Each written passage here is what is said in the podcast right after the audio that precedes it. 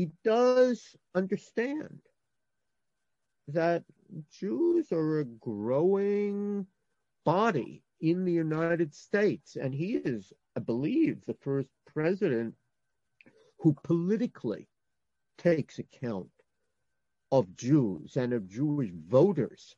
Uh, now, partly that's because the number of Jews has increased very, very dramatically. What, what, are we talking? What are the numbers like in, in terms yeah, of rapid you, increase? When, when, when Lincoln is born, probably about uh, 3,000 Jews in the whole uh, country. Um, when um, Lincoln, um, uh, and then you you see a very rapid increase in the number of uh, Jews by mid-century. Uh, you may well have had 50,000 or more by the Civil War, which gives you a sense of how rapid uh, Jewish immigration was. By the Civil War, the, the estimate is about 150,000 Jews. In so think about that. In his lifetime, you move from 3,000 Jews, which means uh, you were lucky if you ever met a Jew, to 150,000, which is very large. Lincoln paid attention uh, to those kinds of trends. I would say that Illinois was a state uh, that had some significant Jewish community, of course, mostly in Chicago, and um, the new Republican Party sees opportunities of maybe uh, winning this new group of voters to uh, their side. And I, I, have to say, well, that was one of the many surprises to me was when I read a letter that, that talked about winning Jewish voters. I would never have imagined right. anyone would care about Jewish voters. And subsequently, uh, we see that by the 1864 election, that's the second Lincoln right. election, um, uh, there there uh, are circulars uh, sent to Jewish voters, and uh, there are uh, you know folks who uh, they'll go out and persuade Jews vote for Lincoln. He's good for the Jews, and many things that we imagine a very recent ethnic vote and like turn out to have their roots really in the presidency of Abraham Lincoln.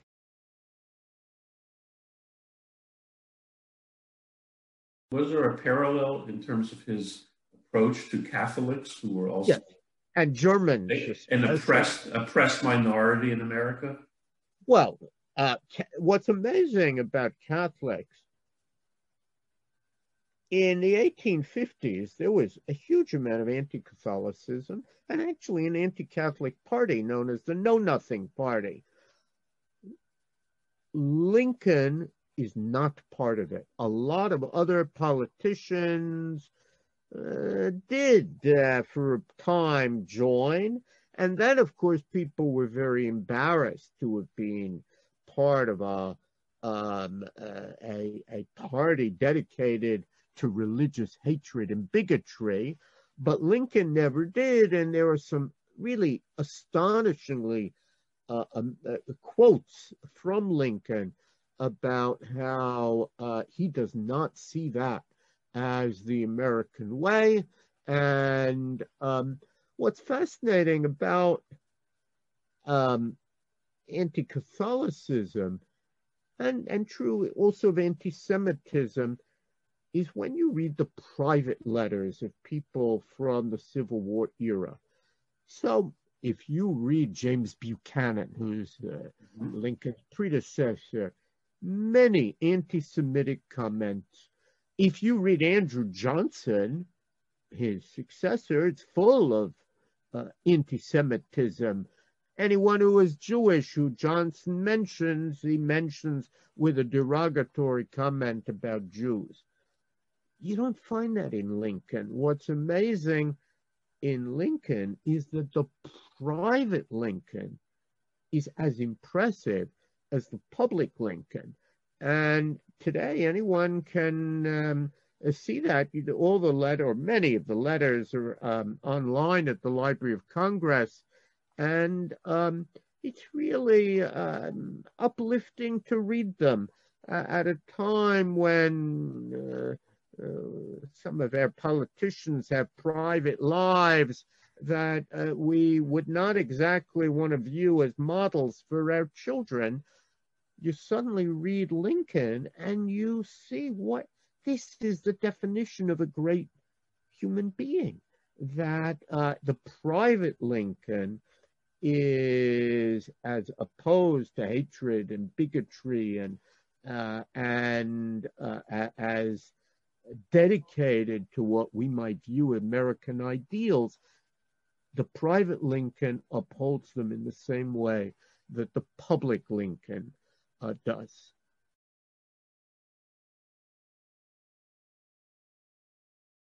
Tell us a little bit more about the um, growing, emerging, organized Jewish community in America in the 1860s. I got the impression that this was really the start of, you know, American Jewry organizing and becoming a, you know, a force in the political, social arena. No, I think absolutely right. Um, just on the eve of the Civil War, we see the first organized body, the Board of Delegates of American Israelites. It calls itself clearly um, echoing the Board of Deputies in London. Um, it doesn't include every synagogue, um, and it's controversial, but nevertheless, it is a political body uh, and uh, it is engaged in fighting uh, to promote the interests of the Jewish community. And we can really see that because when the chaplaincy bill is passed, you got a war, you need to think about chaplains in the military.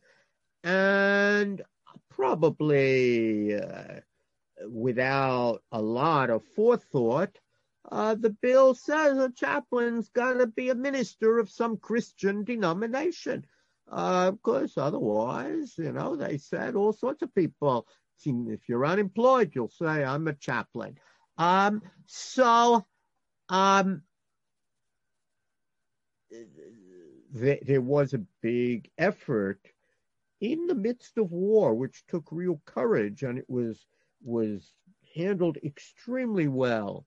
Uh, and Lincoln played a big part in it, uh, an effort to broaden the chaplaincy uh, so that the Jewish troops, and uh, there are maybe 7,500, 8,000 in the Union Army. The, the situation, Confederacy didn't have an organized uh, chaplaincy. Each community, uh, ministers and rabbis catered.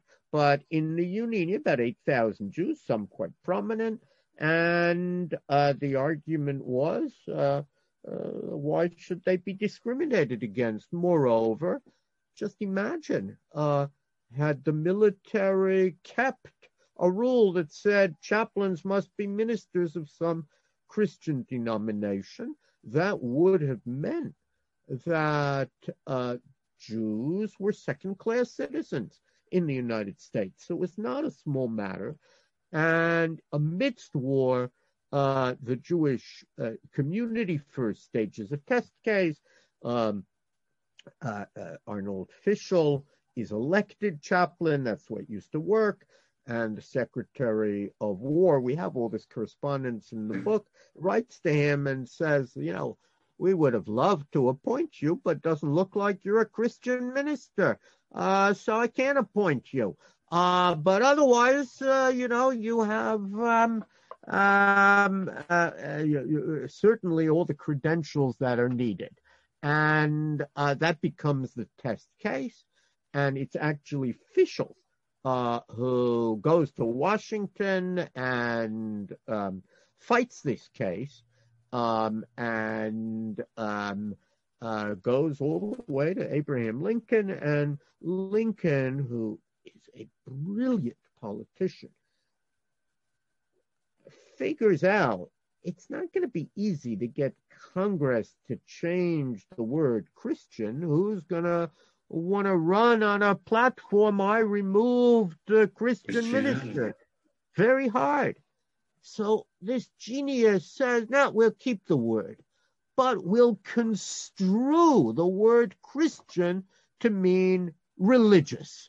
That means nobody has to change anything a lot of people probably didn't even understand what it meant, but that didn't matter. The minute we construe the word Christian to mean some religious denomination, Lincoln appoints the first Jewish chaplain. That, of course, becomes the precedent. And it's worth remembering it's not only a precedent for Jews, it's a precedent for every minority faith in America down to our own day. Uh, some years ago, um, there was a bit of a kerfuffle when uh, a Wiccan, that's witchcraft, was mm-hmm. appointed mm-hmm. chaplain. And it was remembered, well, uh, it's a religious denomination, and there are Wiccans who serve in the army, and it was agreed in that case there can be a Wiccan chaplain. That's an example of how rights extended to Jews as non Christians later uh, open up possibilities for all sorts of other non Christian faiths uh, in the United States. And that has happened on innumerable uh, subsequent occasions.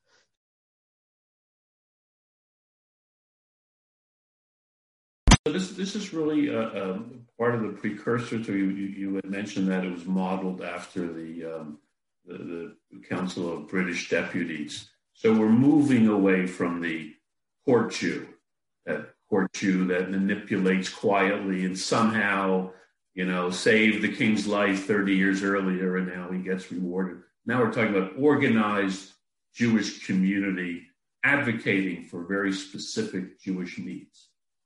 Yeah, I mean, there, as there are today, there were in the 19th century individual Jews who had particular gifts at dealing with politicians. Uh, uh, the Yiddish word is schmeichel. Um, uh, they knew uh, how to ask about their families and how to do them favors and get them in return. There have always been such people in politics. Uh, Simon Wolf in the 19th century is by far the most important figure in terms of his ability to interface between the Jewish community and um, the President of the United States. Um, but that actually happens in Grant's era. But even earlier, with the Board of Delegates, we see an organized community that understands that there are interests and um, we also see newspapers playing, Jewish newspapers playing an immensely important role um, in unifying American Jewry and giving them a, a voice and organizing them. So, for example, there are actually hundreds, that is not an exaggeration, hundreds of letters on the chaplaincy matter to come into members of Congress uh, and to Washington officials. Well, Isaac Mayer Wise in every issue of his newspaper, The American Israelite, uh, told American Jews write letters, lobby. That's how change happens.